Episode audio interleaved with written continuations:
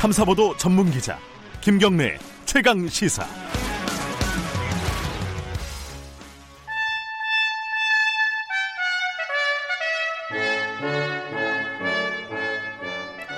김경래 최강 시사 2부 시작하겠습니다. 매주 월요일 박지원 의원과 함께하는 고품격 정치 토크. 박지원의 정치의 품격. 오늘도 민생당 박지원 의원 전화로 연결해 보겠습니다. 안녕하세요. 네, 목포에서 전화 받습니다. 네. 요새 바쁘셔가지고 스튜디오에 모실 기회가 없네요. 꼭 당선해서 스튜디오에 나가겠습니다. 아이고, 지원 좀 해주세요. 갑자기 훅 들어오시는데. 자, 해상케이블카 그... 타로도 많이 안 옵니다. 네. 오시고 목포에 한번 오세요. 알겠습니다. 그 다른 당 얘기부터 좀 여쭤볼게요. 네네. 네. 김종인 전 비대위원장이 미래통합당 총괄 선대위원장으로 결국은 갔습니다. 결국은. 그런데 첫 번째 구호가 뭐였냐면요. 어, 취임 일성이 못 살겠다 갈아보자였어요. 이게 이제 50년대에 나왔던 얘기 아니에요? 이거 이 얘기 듣고 어떤 생각이 드셨습니까? 글쎄요, 저하고도 참 그 가까운 호영호재하고 네. 존경했는데 네네. 지금 하는 걸 보니까 좀 맛이 가신 분 같아요. 아, 이거 너무 너무 세게 말씀하시는 아니 진짜 이건 네. 있을 수가 없는 일이에요. 네. 무슨 선거, 선거 전문가입니까? 음. 그리고 경제 민주화나 모든 것을 자기가 했다. 네. 사실 DJ 때 저도 가까워서 경제 전문가이기 때문에 네. 기재부 장관 그 입각을 굉장히 고려했어요. 예. 또 본인하고도 얘기했고. 네. DJ도 높이 평가를 했는데 우리 김대중 정부에서 동아은행 사건으로 구속된 사람을 어떻게 다시 입각시키겠느냐. 음. 하지고 해가지고 안 했어요. 음. 그리고 저도 굉장히 좋아해서 비교적 자주 만났고 네. 저하고 사실 건너밥 고문하고 네. 우리 제3세력의 대표를 맡아달라고 만났습니다. 네. 그런데 자기 일정으로 일주일을 연기했어요. 예. 그래서 만나서 여러 가지 얘기를 하고 저에게 통합해서 네. 박지원 당신이 대표를 하면 되지 않느냐. 네. 이렇게 물어서 제가 저는 할 수 없고 제가 하면 안 되고 형님이 맡아주십시오. 네. 하고 쭉 우리 당 얘기 여러 가지 보관을 얘기했어요. 네. 그랬더니 다시 한번 만나자 하고 연락은 없었어요. 그 다음에. 음, 네. 그런데 어떻게 뭐 이상하게 누가 데리고 왔더라.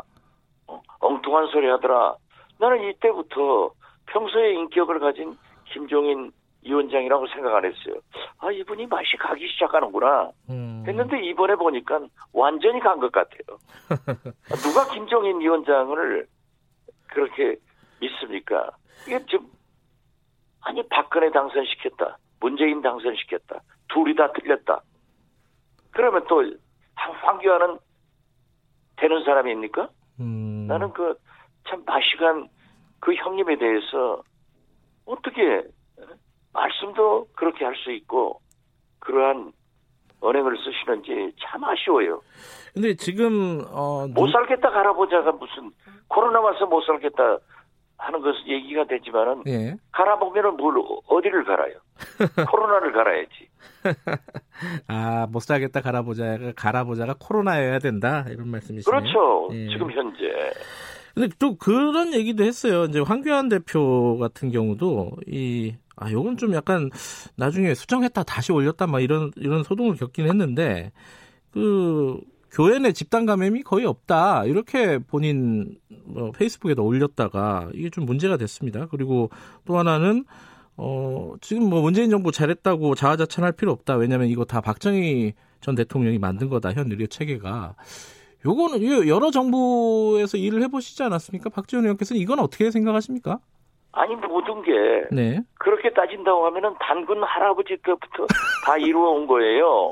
아, 네, 네. 아, 네. 그렇기 때문에 기승전결하는 거지. 네. 역사는 발전하고 인생은 아름답다라고 DJ는 얘기를 했습니다. 네. 아, 즉 박정희 대통령부터 시작해서 모든 게 발전되어 왔지. 네. 오직 퇴보하는 사람은 황교안 대표 한 사람 같아요. 어? 뭐 자꾸 그 대통령 후보가 되겠다는 사람이 소위 제1야당의 대표가 페이스북에 올렸다 지웠다. 아, 감염이 교회에서 된 것도 사실이고 모든 목사님들이나 기독교 성도들이 코로나 퇴치를 위해서 협력을 하고 네. 또 예배도 얼마나 성스러운 것을 서로 서로 협력하고 있지 않습니까? 네. 그런데 그러한 것을 부인하고 왜 또 올릴 때는 올리고 내릴 때는 내립니까? 그게 음. 지도자입니까? 음. 아, 그 박정희를 찬양하는 아니 찬양할 수 있어요. 예. 그런데 모든 게 박정희 때 됐다? 음. 그러면 지금은 뭐예요?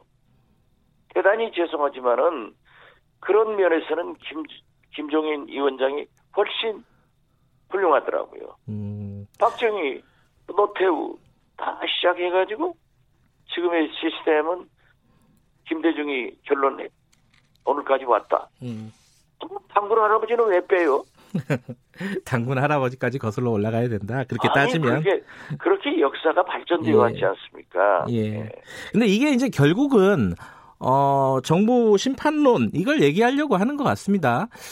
지금 이제 이번 총선에서 뭐 정부 심판론, 뭐 야당 심판론도 물론 있습니다. 이게 어느 쪽이 더 지금 뭐랄까요 탄력을 받고 힘을 국민들 설 국민들에게 설득력이 있는 것 같다 이렇게 보십니까? 지금 현재 제 지역구인 목포 등 네, 호남은 야당 심판론이 훨씬 강합니다. 네, 그리고 어떻게 됐든 문재인 대통령이 성공해서 네, 진보 정권 재창출로 가야 된다. 네, 이러한 것이 강하기 때문에 저도 어려움을 겪고 있습니다. 네, 모든 선거는 정부 심판론도 있고 야당 심판론도 있기 때문에 네, 뭐 한국당에서 정부 문재인 정부 심판론을 제기하는 것은 당연한 일이지만은 네, 평가는 국민이 하겠죠. 음, 그러나 야당은 잘했는가? 네, 황교안은 잘했는가? 네, 여기부터 생각하면은 저는 미래통합당이 훨씬 잘못했다. 음. 이렇게 평가를 합니다. 그런데 뭡니까? 예. 이 코로나 전국에 예, 모두가 국민인 통합해서 이 퇴치에 열을 올리고 정부가 할 수 있도록 협력해 줘야지. 네, 하는 것마다 발, 발목을 잡고 말이죠. 네. 미국 같은 거 보세요. 보수는 항상 미국과 궤를 배치하는데 그럼 미국이 지금 트럼프 대통령이 코로나 퇴치에 세계에서 제일 잘합니까? 음, 좀 생각들을 하고 얘기를 해야지 네. 무조건 발목을 잡으면 안 됩니다. 네.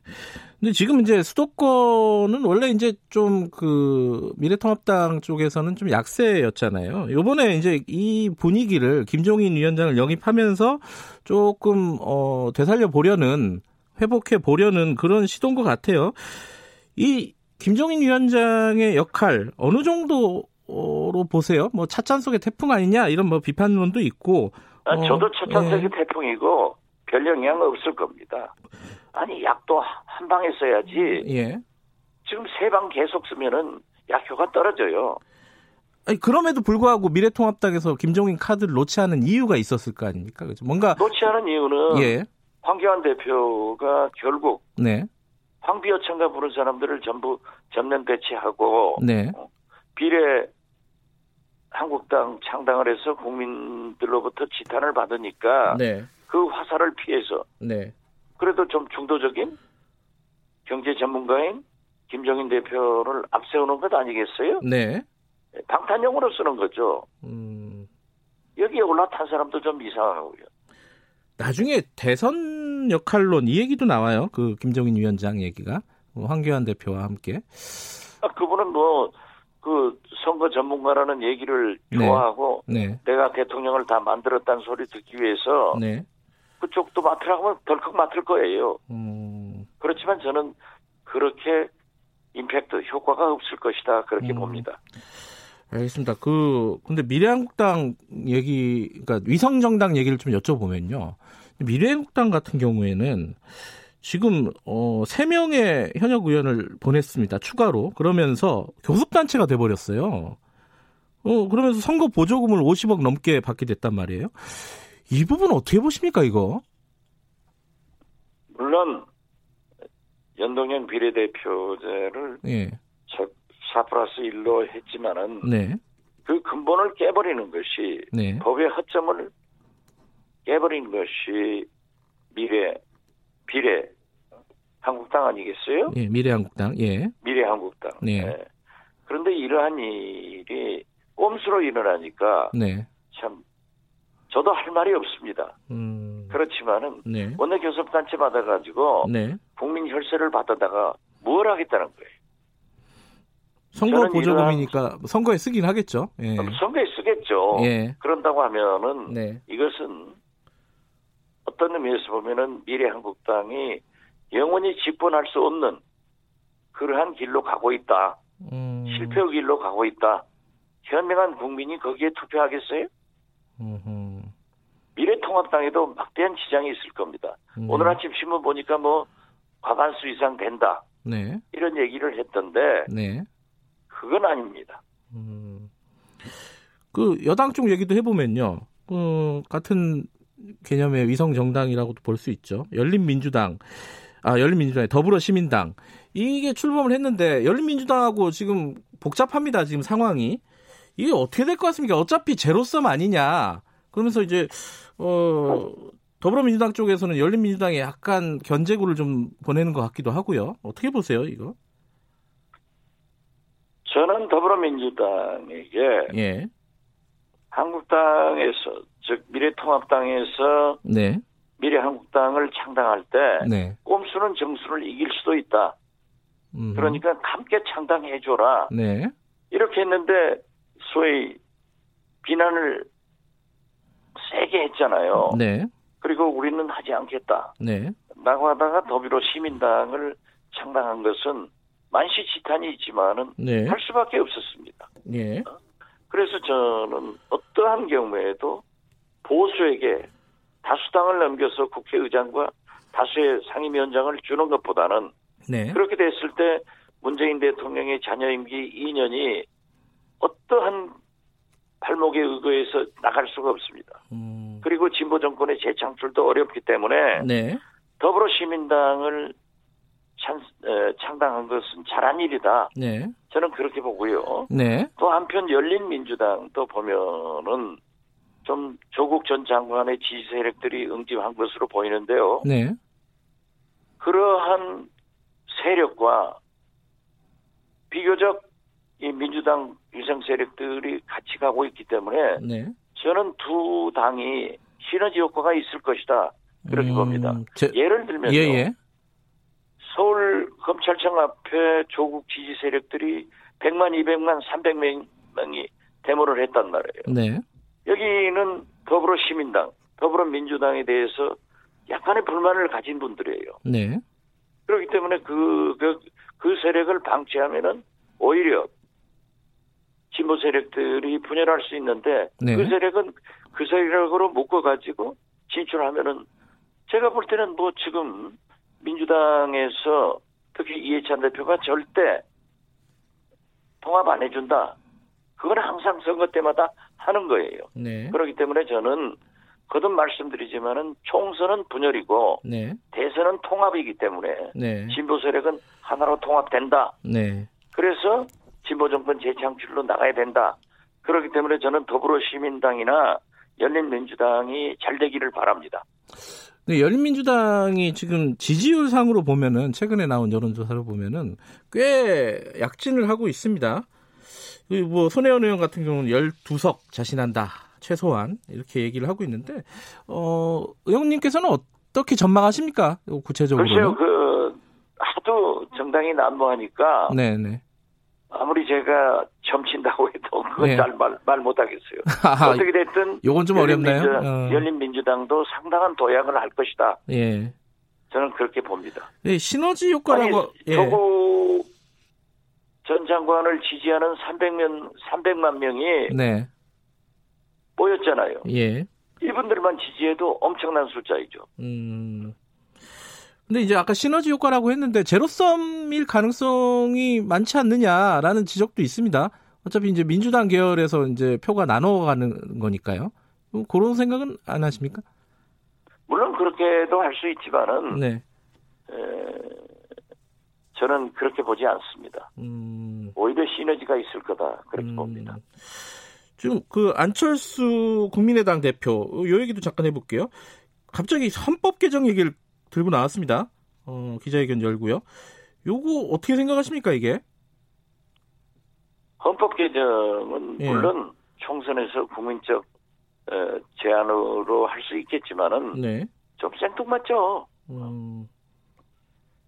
이 김종인 선대위원장하고 그 미래통합당 그 안철수 국민의당 대표하고 좀 관계가 굉장히 밀접하지 않았습니까? 어.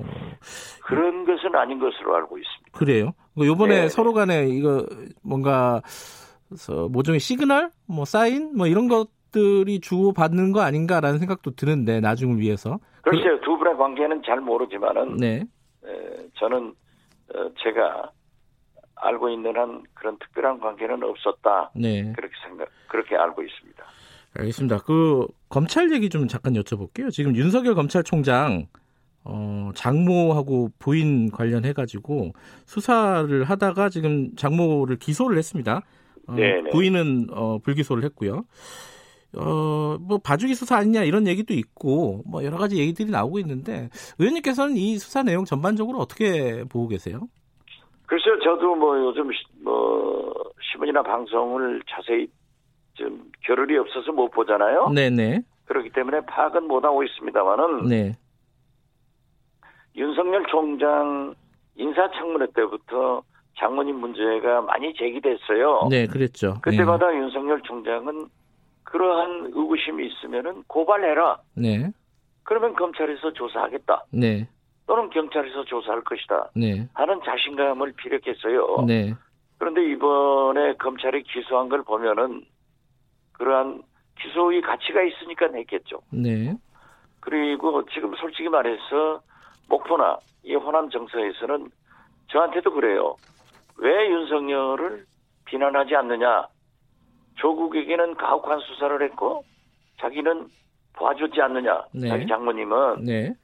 전형적인 내로남불이다 네. 하는 지적이 있지만은 책임 있는 사람으로서 그 자초지종을 잘 못하고 네. 검찰에서 기소를 했다 하면은 사법부에서 판단을 할 것이다. 음. 사법부에 맡겨두는 것이 좋겠다. 저는 그런 생각 같습니다. 예. 마지막으로 뭐 시간이 많지는 않지만 북한 얘기 하나만 여쭤볼게요. 어제 발사체 두 개를 또 쐈습니다. 두 발을. 지금 상황이 전 세계가 지금 코로나 때문에 어, 어렵지 않습니까? 이거 왜 이렇게 한다고 보세요, 북한은? 글쎄 한 달 만에 아홉 발을 결국 발사를 했는데요. 네. 북한이 관심 결핍증에 걸린 것 같아요. 왜 우리를 안 봐주느냐? 트럼프 대통령한테 예. 특히 문재인 대통령한테 보내는 애정 구호 행각이다. 저는 그렇게 봅니다. 예. 북한은 저 코로나 이쪽 확산세 어떻게 좀 정보를 들으신 바는 없으십니까 최근에? 글쎄요, 뭐 제가 목포에만 있으니까 예, 잘못 듣습니다만은 예, 예. 거긴들 편하겠어요? 그러겠죠. 예. 예, 그렇기 때문에 인민들에게 그러한 강한 모습을 보여주려고 하는 네. 국내 정치적 목적도 있을 것이다. 네, 네. 그러나 관심 결핍증이 걸려가지고 트럼프, 문재인 두 분의 대통령이 왜 우리를 보지 않느냐 이러한 적극적인 구애 작전이라고 봅니다. 알겠습니다. 이걸 안 해야죠 북한이. 음. 이러니까 세계가 코로나로 신음하고 있는데 이런 일을 하기 때문에 네. 북한이 더욱 고립되는 거예요. 알겠습니다. 그 북한의 코로나 감염이 어떤 상황인지는 3부의 전문가와 함께 좀 저희들이 자세히 얘기 나눠보겠습니다. 오늘 여기까지 듣죠. 고맙습니다.